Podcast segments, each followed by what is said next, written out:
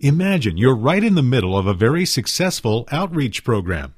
People are coming to Christ daily. God is blessing your efforts. Then an angel comes and tells you to leave this successful ministry and go into the desert. What would you do? Would you argue? Would you go? You're listening to the Bible Study Hour, a radio and internet program with Dr. James Boice, preparing you to think and act biblically. God's ways are not our ways. We see this very clearly in the life of one of the great men of the early church, Philip the deacon, also called the evangelist. As we saw last week, he took the gospel to Samaria. This week we see that in the middle of a very powerful and successful outpouring of the Spirit, Philip received a very unusual command. He was told to drop all the success and go into the desert. There, in the providence of God, he meets one man and shows him the way. Let's listen as Dr. Boice talks to us about Philip's trip into the desert. We're studying the eighth chapter of the book of Acts, the second half of that chapter, a story that concerns one of the great but often overlooked men of the early church, the man Philip. His story is brought to us in this chapter in the midst of what was a great persecution of the church. And last Sunday evening, as we began our study of the chapter, we looked a bit at the nature of the persecution. We saw that it was an intensified persecution over what had taken place before. Earlier, when the apostles had been preaching, the authorities in Jerusalem had been displeased, and they had sent the temple guards, their soldiers, to arrest the apostles and bring them before the high court of the Jews, the Sanhedrin. There they interrogated them, and when they realized that they were preaching the resurrection of Jesus, whom they had been responsible for putting to death, they forbid the apostles to preach further. They let them go, and they kept on doing it. They rearrested them, and then eventually beat them, and then turned them loose. That was the earlier persecution. By this stage, after the testimony of Stephen and his martyrdom, the persecution has intensified so that now it's not merely the apostles who are being threatened and persecuted by the religious authorities, but the church at large, lay people, as well as what we would call the clergy. So it was intensified in that way. And then I pointed out it was intensified also because in the initial stages it would seem that the Sadducees, the more as we would say, modernistic party of the Jews led the persecution. It had to do with the resurrection of Jesus, and that was a direct assault on their theology. They didn't believe in the resurrection.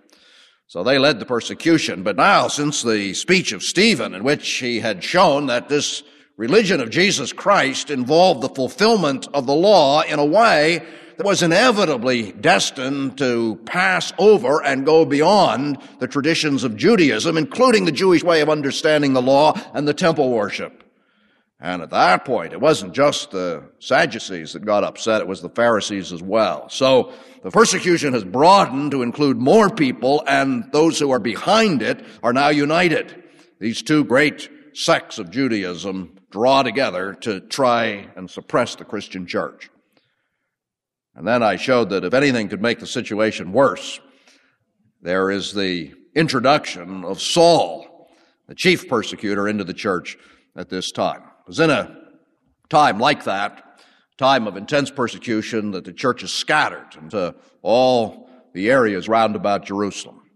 I pointed out that that word, scattered, is a word which, like the Hebrew word, Jezreel, implies not only a scattering, but a planting because in ancient times, the same word would easily have two meanings. When a farmer would go into the field, the gesture that he would use to plant his grain, reaching into a sack around his neck and then throwing it out with his hand like that into the field, is the same gesture you would use if you were throwing something away.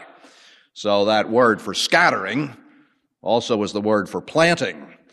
And in God's providence, this is what happened to the church. The individual believers, as a result of the persecution, were scattered, but, says Luke, who is writing the history, as they were scattered, they were actually planted in all these other areas. It has always been that way in church history. They said in the Middle Ages, Jerome is the one who spoke it, the blood of the martyrs is the seed of the church. And that is true. Where the church has been persecuted and scattered, it has always taken root and has grown up and borne fruit for eternity. Now, it's at this point in Luke's telling of the story that he introduces Philip. Philip, you'll recall, was one of the seven deacons that are elected in the previous chapter to carry on a work of service in the church in Jerusalem. This is a great man, the only man in Acts who is called an evangelist and who aptly earned the title. Because when the church was scattered. He, being part of the scattering, made his way on north into the region of Samaria, and everywhere he went, preached Jesus. And as a result of that, people believed first in one community, and then in another, and then others believed along with them, and the church was established, and the movement became so great, it was a great outpouring of the Holy Spirit in bringing the Samaritans to faith that finally the church at Jerusalem said, we have to take notice of this. And the apostles, who apparently were the only ones who really stayed in Jerusalem, sent representatives north to find out what had happened and authenticate what was going on if that were necessary. And so they did.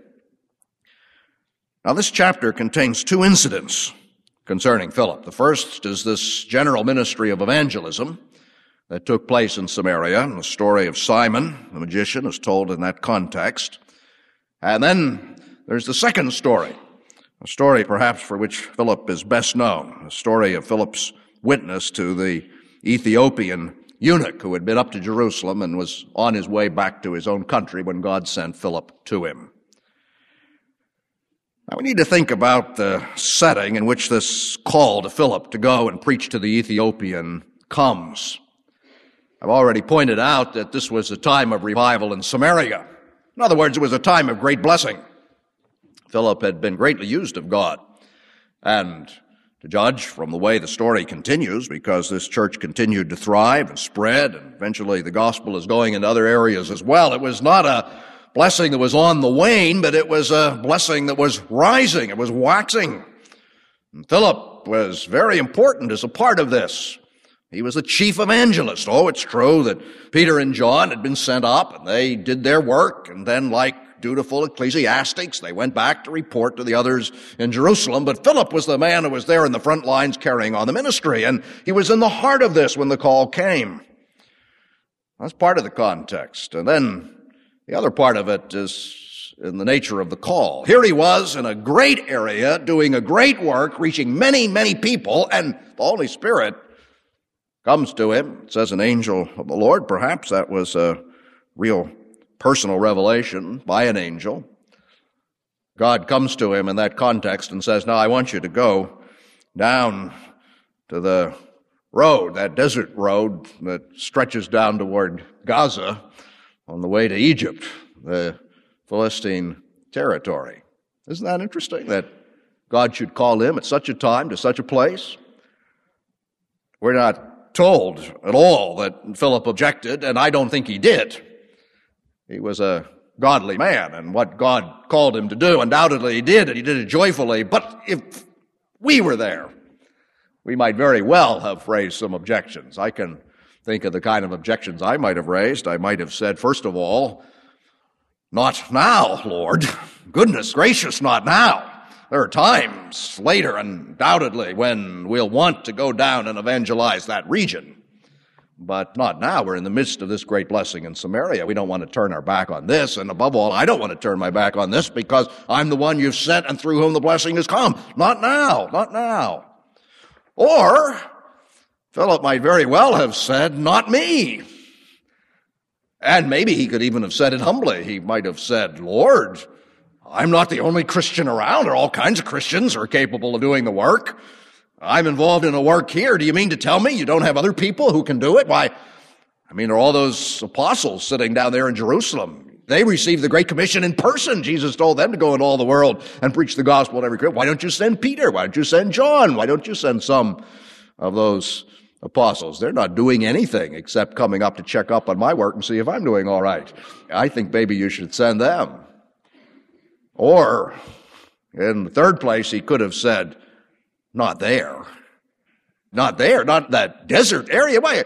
Nobody even lives down there. It's just a desert area. Why? The place to work is where the people are, like right here in Samaria, in this great city. Here's where we ought to carry on the witness. Oh, it'll get there in time. I'm sure the gospel is destined to go into all the world. Jesus said so, but let's focus on the area where I am now. Or if you must reach that area, do it with somebody else. That's the kind of objection we might have made. But as I say, I don't think Philip did that at all. Because Philip knew something that we need to know, and which is very helpful as we live our lives. And it's a simple thing God's ways are not our ways. God's thoughts are not our thoughts. God's ways are not our ways. How do we know? He tells us so. He says that. God Himself tells us that. Well, that means that although Christianity is not an irrational thing, and although none of us are called to be irrational, we're to have reasons, we're to operate according to reason. Nevertheless, when we're engaged in spiritual work, when we're doing God's work, there are always going to be areas of that work which we don't understand. We say to ourselves in different situations in our lives, well, why does God do that? I just don't understand that. That's all right. That's just the way it's going to be. Haven't you ever asked questions like that? Here is somebody who is extremely effective in Christian work. They're the ones that get sick or they die. And you say, well, why that one, Lord? I mean, all sorts of Christians you could dispense with. Why that one? That one so valuable to us. We don't understand why it operates that way. Or we look at some work that is spiritual, some work that is pioneer work, carrying on in a difficult area. And that's the work that doesn't seem to get the money, just has to struggle on. And then here's a work which, oh, you look at, you're not against it. It's a Christian work. The name of Jesus is confessed freely, but really, it is so superficial and it is so redundant. Why there are dozens of other works just like that. And if it perished from the earth, nobody would be much the poorer, and yet it gets all the money. And you say, Lord, why is that? Why do those who really want to do the work in difficult places, why do they have to struggle so? I face that because I have to do with boards like that. And I must say, I don't know the answer. I can think of answers. Good to struggle. Tribulation worketh patience. That sort of thing. But I, you know, that doesn't always get to me where I'm at. And I still wonder, why is that? Why is that? Well, the answer, really, from our perspective, is no answer, though it is a great answer. God's ways are not our ways. We just do not know what God is doing. Someday we'll know, I think. Might take us an eternity to find out. Might have to ask God questions one after the other for a thousand or two thousand years until we get it all sorted out. God is infinite and what He's doing is complex. But I do think one day we'll know, but you see now, the point is now we don't know. And when Philip was given this call, Philip didn't know what God was going to do with him. Didn't make sense, humanly speaking, to leave that work and go down to that desert area near Gaza, but that's what God told him to do, and so he did it. You know, whenever it comes to a choice, not saying we should be irrational, but whenever it comes to a choice between our way of reasoning about things and what God says, you know as well as I do that that's no choice. You had better do what God says. If you read the word and that doesn't seem to make sense to you, but it's what it says, you better do it because that's the way in which we find blessing. So Philip went. Now, on the way, he came to this Ethiopian eunuch. This is part of a history that might very well go back a thousand years. Ethiopia is a term given to that whole area of Africa south of Egypt. Now, today it's more limited. It's the country of Ethiopia to the southeast, but in that day it was that whole upper area of the Nile, way back at the headwaters of the Nile and beyond. And it was a broad area. The reason I say there's a history here that may have gone back a thousand years is that that's the same area from which the Queen of Sheba came in the days of King Solomon. In other words, there had already been some connection between that area of the world and the Jewish faith. The Queen of Sheba was greatly impressed by King Solomon, and Solomon most certainly shared with her the learning and the books of the Jews. Who's to say over all those hundreds and hundreds of years what kind of remnant of the knowledge of the true religion existed there in far off Ethiopia? We don't know. We don't have any history of that. All we really have are some traditions that may or may not have any grounding in fact. At any rate, here, the time of the early church, there was this man, this Ethiopian, who for some reason, something he had heard, some tradition that had been passed down to him, perhaps a traveler who had come by, had gotten the idea that up there in Jerusalem, all those hundreds and hundreds of miles away, there was a religion that he should investigate if he was really serious about his seeking after God. And so he made that long, long trip to Jerusalem. Now, another man wouldn't have been able to do it. Was very hard to travel in those days, and that was a long, long way. And if he had been even a minor official in this court of Candace, the Ethiopian queen mother, he just wouldn't have been free to make the journey. But he was an important man. He was the head of the treasury of the kingdom. And it was a rich land because gold came from there. It was a rich land and it was an important position. And this man, because of his position, was able to make the journey. And so he said, Well, I'm just going to go up there to Jerusalem and see what I can learn, see what I can find. I find it interesting to reflect on what this man must have found when he got to Jerusalem. There's nothing in the story that indicates that he'd heard anything about Jesus. Now, maybe it's hard to think that he could be in Jerusalem in these days and get no wind of what was going on, but he wasn't Hebrew speaking, didn't know Aramaic, I would Suppose he would know Greek, and probably that's what he was reading. Those who study textual matters closely say the way this text from Isaiah 53, which he is reading, is quoted here in the Greek New Testament, indicates that he was getting it from the Septuagint, the Greek translation of the Old Testament, and not from Hebrew.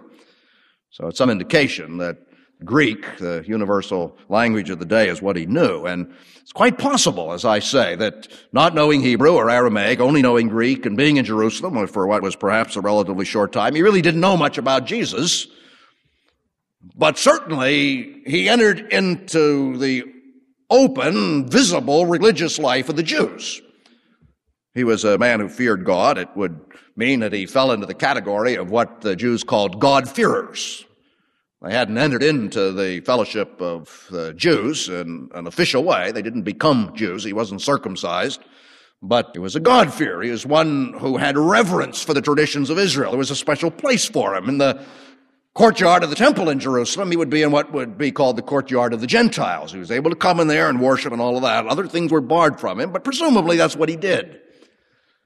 And you know, you, you ask, what do you suppose a man from so far away from this land of Ethiopia coming to Jerusalem in these days would have found in terms of the religious life of Judaism? Well, we know a bit because we have the Gospels. We know what Jesus faced. We know what the early apostles were facing. We know how these religious leaders were functioning in those days. Oh, they had the great traditions of Israel, but they had become hopelessly legalistic.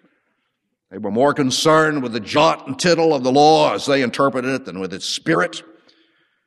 And I think that man, as he came up against the legalism, must have been terribly disappointed. That man must have said, Well, we have laws in Ethiopia too, and you don't find God through keeping laws. It has to be something more than this.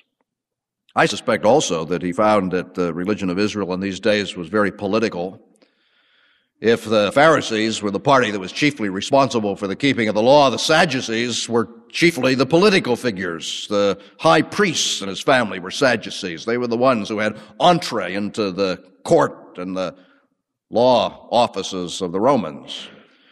And probably he saw that the religion of the Jews was largely political, at least among many people. They just wanted influence and power and prestige and they wanted to keep their own privileges, and I think for that cause he must have been quite disappointed too.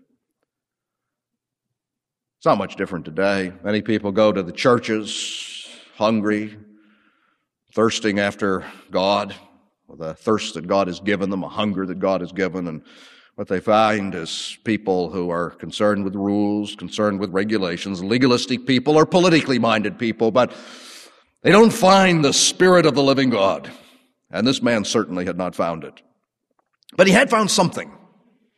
He found the law and the prophets. He'd found the religious books of Judaism. Now he was reading from Isaiah, so he had clearly purchased a scroll of Isaiah when he was in Jerusalem. I don't know what else he purchased. He was a rich man, I guess.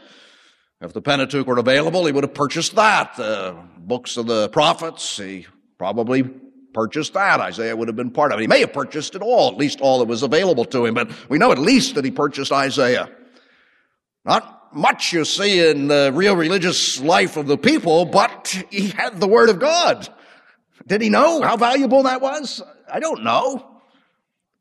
Probably he was pondering over that as he would have pondered over any other religious book. He would have said, well, I don't know whether this trip was worth it. It was a long way. I'm going back empty, but maybe there's something in this scroll. And so on this long journey, sitting in his chariot, covered to protect him from the sun, he began to read Isaiah. The quotation we have is from chapter 53. Did he start at the beginning? A lot of chapters to read, yes, but it's also a long journey. I imagine that's what he did. He started at the beginning. And he read about Isaiah's call. Here that King Uzziah died, I saw the Lord high and lifted up. His glory filled the temple. I saw the seraphim saying, Holy, holy, holy Lord God Almighty. I think if he had read the book from the beginning and he'd come to chapter 6 where Isaiah tells of his vision, he must have said to himself, Ah, oh, that's what I long for. I want to know God, the holy God. I want a vision of the one after whom my soul is thirsting. Did he read as well as he went through the book of the sins of the people? The fact that sin bars us from God? That God had given an invitation, come to me and I'll give you wine and bread without money and without price, but that the people would not come, that their hearts were hardened. Did he read that? If so, he must have understood something about himself and the people in which he lived. He must have understood that although God is high and lifted up and holy, we are sinners and sin keeps us from him. And that's why things are so bad. Maybe he understood that. But you see, at this point of his journey, he'd come to Isaiah 53 and he was reading these words. He was led like a sheep to the slaughter, and as a lamb before the shears is silent, so he did not open his mouth. In his humiliation, he was deprived of justice. Who can speak of his descendants? For his life was taken from the earth. And as he read those words, he was puzzled. He said to himself, What is this speaking about? Of whom is the prophet writing? Is he writing about himself? It's possible to write about yourself in the third person. Is he doing that? Is he saying, He, the prophet Isaiah, I have been led like a sheep to the slaughter? Is he writing about that, or is he writing about some other man? If he's writing about some other man, who is he? About whom is the prophet writing? He just didn't know. And this, in the providence of God, was the moment that Philip saw this chariot approaching and drew near to it. Now, there are no accidents in the life of God's people. There are no accidents at all. Once I said to Bob Godfrey, talking about something that was spiritually fortuitous, well, it's providential. Bob Godfrey said to me, all things are providential. He was absolutely right. There are no accidents with Christians, no accidents in this world at all. And certainly this was no accident. Because here came Philip at the very moment that this man had reached what many regard as the very heart of this prophecy that is the heart of the Old Testament. And he was wondering what it meant. Now, Philip was a great evangelist. Sometimes you think of an evangelist as one who simply knows how to stand up, and when he finishes giving his message, generally in simple terms, he presents an invitation. All who would like to receive Jesus, raise your hand. There are evangelists like that. Philip was a subtle evangelist. He was an evangelist like the Lord. I wonder if he knew about the way the Lord approached the woman of Samaria, herself a foreigner, you see. I think he must have because he, he approached this man the same way. You'll recall that in the case of our Lord's approach to the woman, he had to go out of his way to do it. There was another way to get up there to the north, and he said, We must go to Samaria. And so he deviated and went, and there he was at Jacob's well when the woman came. And when she came, he showed himself friendly, he began to ask her questions, and finally he probed in the area of spiritual things. This is exactly what Philip is doing. We're not given the whole conversation, but I imagine Philip drew near the chariot and gave a friendly greeting. And the man in the chariot gave a greeting back. It would be quite appropriate, you see, because this man would be traveling with an entourage, servants and probably soldiers to protect him, and his chariot. It would be quite appropriate when people were traveling in those days for a lone stranger, a lone traveler who would be subject to all sorts of mistreatment in a remote place by robbers and such to draw near this kind of a chariot and fall in with the procession if they were moving in the same direction. So there wasn't anything strange about Philip drawing near.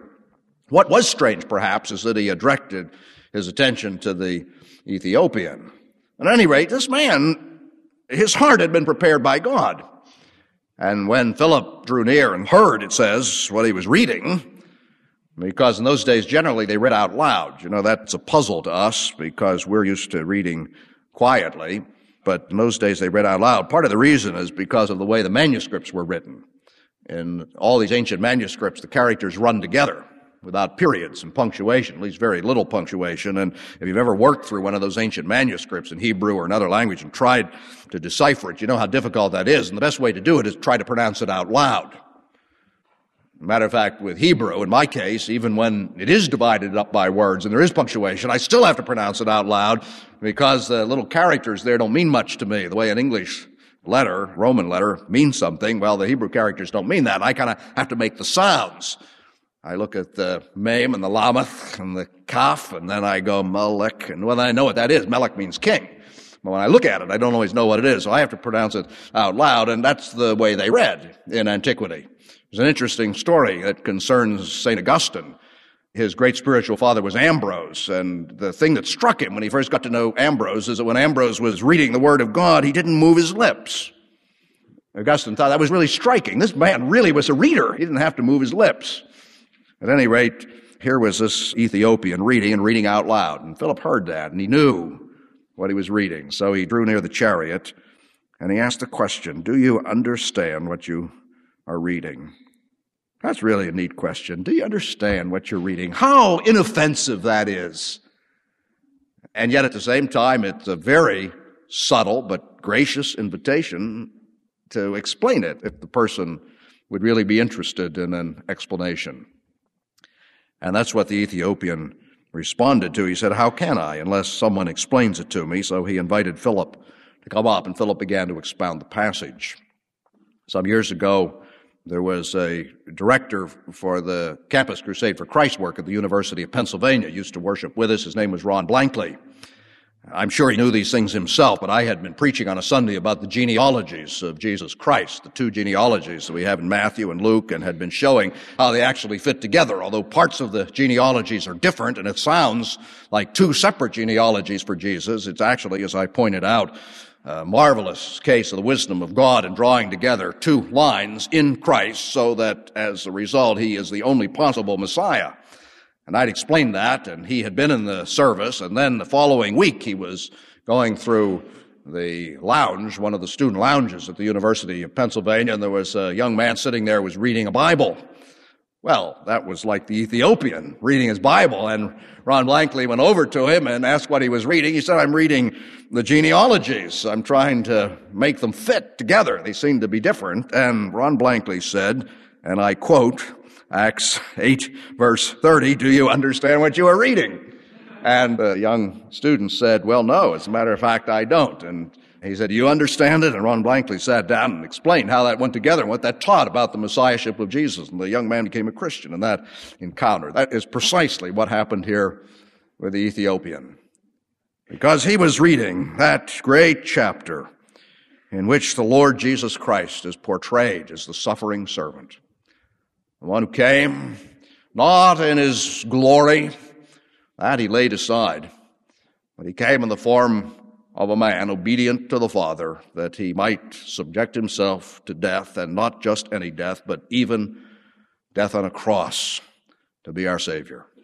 The verses that follow this, these are verses 7 and 8, but the verses that follow this in the chapter go on to speak of vicarious atonement. It is the strongest statement of that in all the Old Testament. How he bore our transgressions, how he suffered in our place, the righteous for the unrighteous, and so on. And I'm sure that as he began to explain this and tell about Jesus who had done this just a very short time before in Jerusalem, that Philip took the occasion to tell the whole life and ministry and resurrection and ascension and something of the teachings of Jesus Christ. I like to think that he got to the end and he said, and you know, just before Jesus was taken up into heaven, he said to his disciples, Go into all the world and baptize those who believe in the name of the Father, the Son, and of the Holy Spirit. And at that point, I think the Ethiopian said, because he saw water there as they were going by, What hinders me to be baptized. There's a great verse here, verse 35. Then Philip began with that very passage of Scripture and told him the good news about Jesus. I wonder if you're able to do that. To start with that very passage, whatever it may be. Oh, Isaiah 53, that's a good one. But how about the genealogies? How about Revelation? How about Genesis? Begin with that very passage and preach the good news about Jesus. It can be done, you know, because the Bible from beginning to end is about Christ. You don't understand Genesis 1 1. In the beginning, God created the heavens and the earth without understanding something about Jesus Christ because it's through Him, as it says in Colossians, that God did His work of creation. You don't understand the end of Revelation either without understanding about Jesus because those last words say, Yea, I come quickly. And the response of the heart is, Even so, come, Lord Jesus. You see, Philip knew the word, and so he was ready when the man said, How can I understand it unless someone explains it to me? And so the water was there, and man was baptized. I am so glad that Philip wasn't hung up on ecclesiastical procedure. I guess that there are places in the world, maybe even Philadelphia, in which when a request like that would be made, somebody would say, But is that according to the book of order? After all, baptism is a sacrament of the church and should take place in the company of the congregation. It's not a private rite. Maybe the Ethiopian should have gone back to Jerusalem or Samaria. There, in the company of the people of God, have been baptized. And after all, isn't that what baptism signifies? Union with Christ, yes, but not just union with Christ. It's also public identification with the people of God. Philip could have said, now, you know, it's important to be baptized, but you have to do it right. And this is certainly an unusual case. We've never faced a situation quite like this before. Nobody on the road to Gaza in the desert has ever asked to be baptized before. I think I had better report back to Jerusalem to find out from Peter and John and the other apostles what I should do in this case. I am so glad he wasn't hung up on those procedures.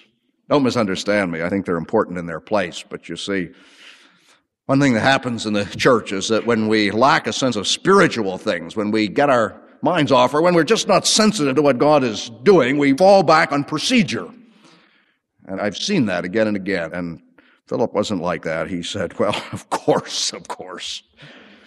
And so there in the water, probably not much of it, this Ethiopian, this high, important official of the court of Candace, the queen of the Ethiopians, was baptized.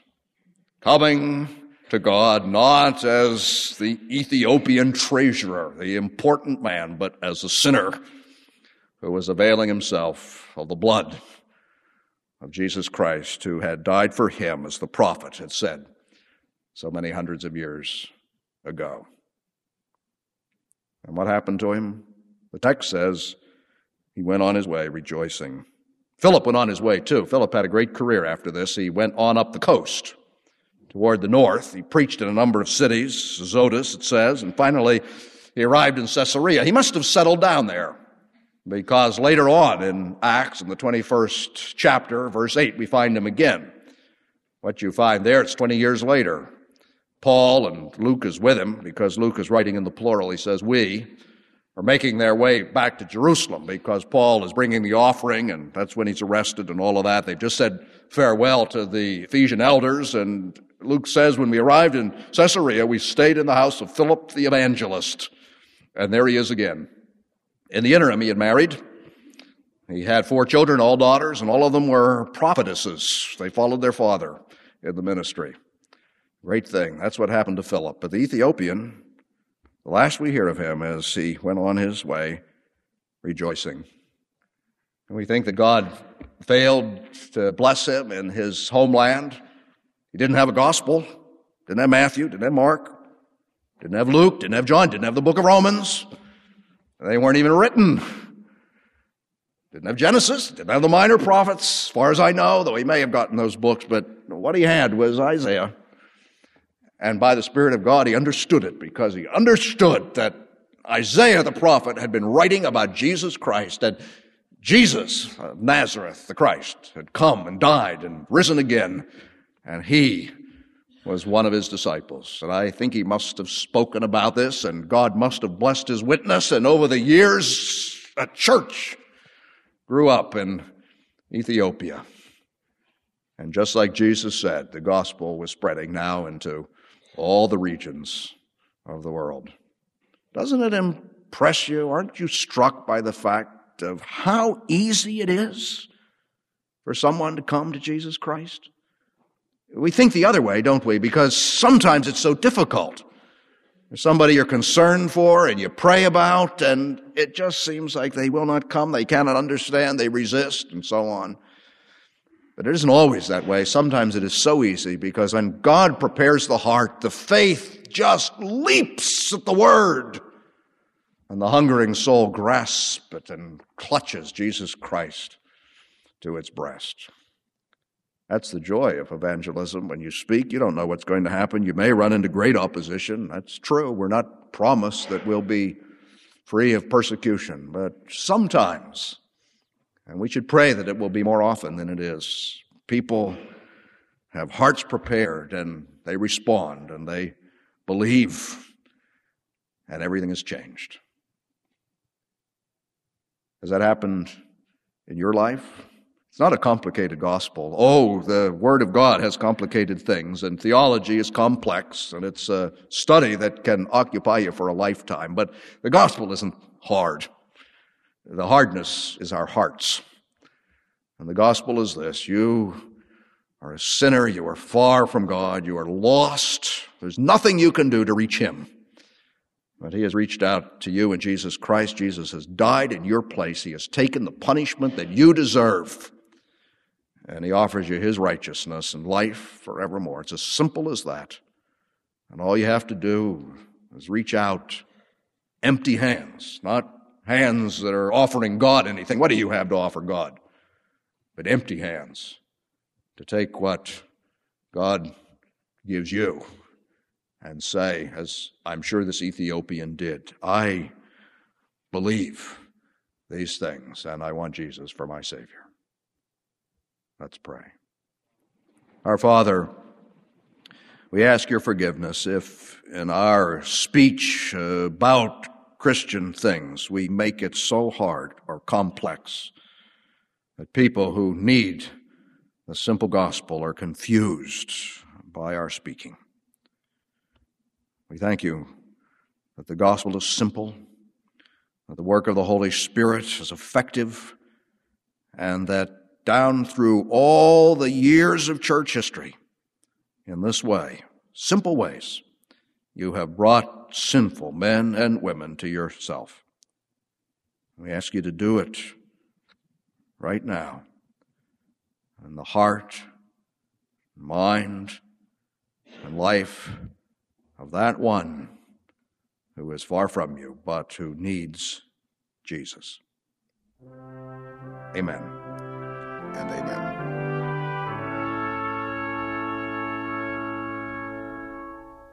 You're listening to the Bible Study Hour with the Bible teaching of Dr. James Boice, a listener supported ministry of the Alliance of Confessing Evangelicals. The Alliance exists to promote a biblical understanding and worldview Drawing upon the insight and wisdom of Reformed theologians from decades and even centuries gone by, we seek to provide Christian teaching that will equip believers to understand and meet the challenges and opportunities of our time and place. Alliance Broadcasting includes the Bible Study Hour with Dr. James Boice, Every Last Word with Bible teacher Dr. Philip Ryken, God's Living Word with Pastor the Reverend Richard Phillips, and Dr. Barnhouse and the Bible featuring Donald Barnhouse.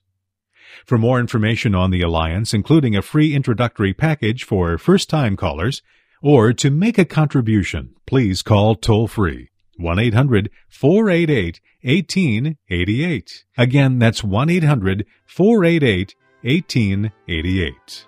You can also write the Alliance at Box 2000, Philadelphia, PA 19103. Or you can visit us online at alliancenet.org. For Canadian gifts, mail those to 237 Rouge Hills Drive, Scarborough, Ontario, M1C 2Y9. Ask for your free resource catalog featuring books, audio, commentaries, booklets, videos, and a wealth of other materials from outstanding Reformed teachers and theologians. Thank you again for your continued support and for listening to the Bible Study Hour.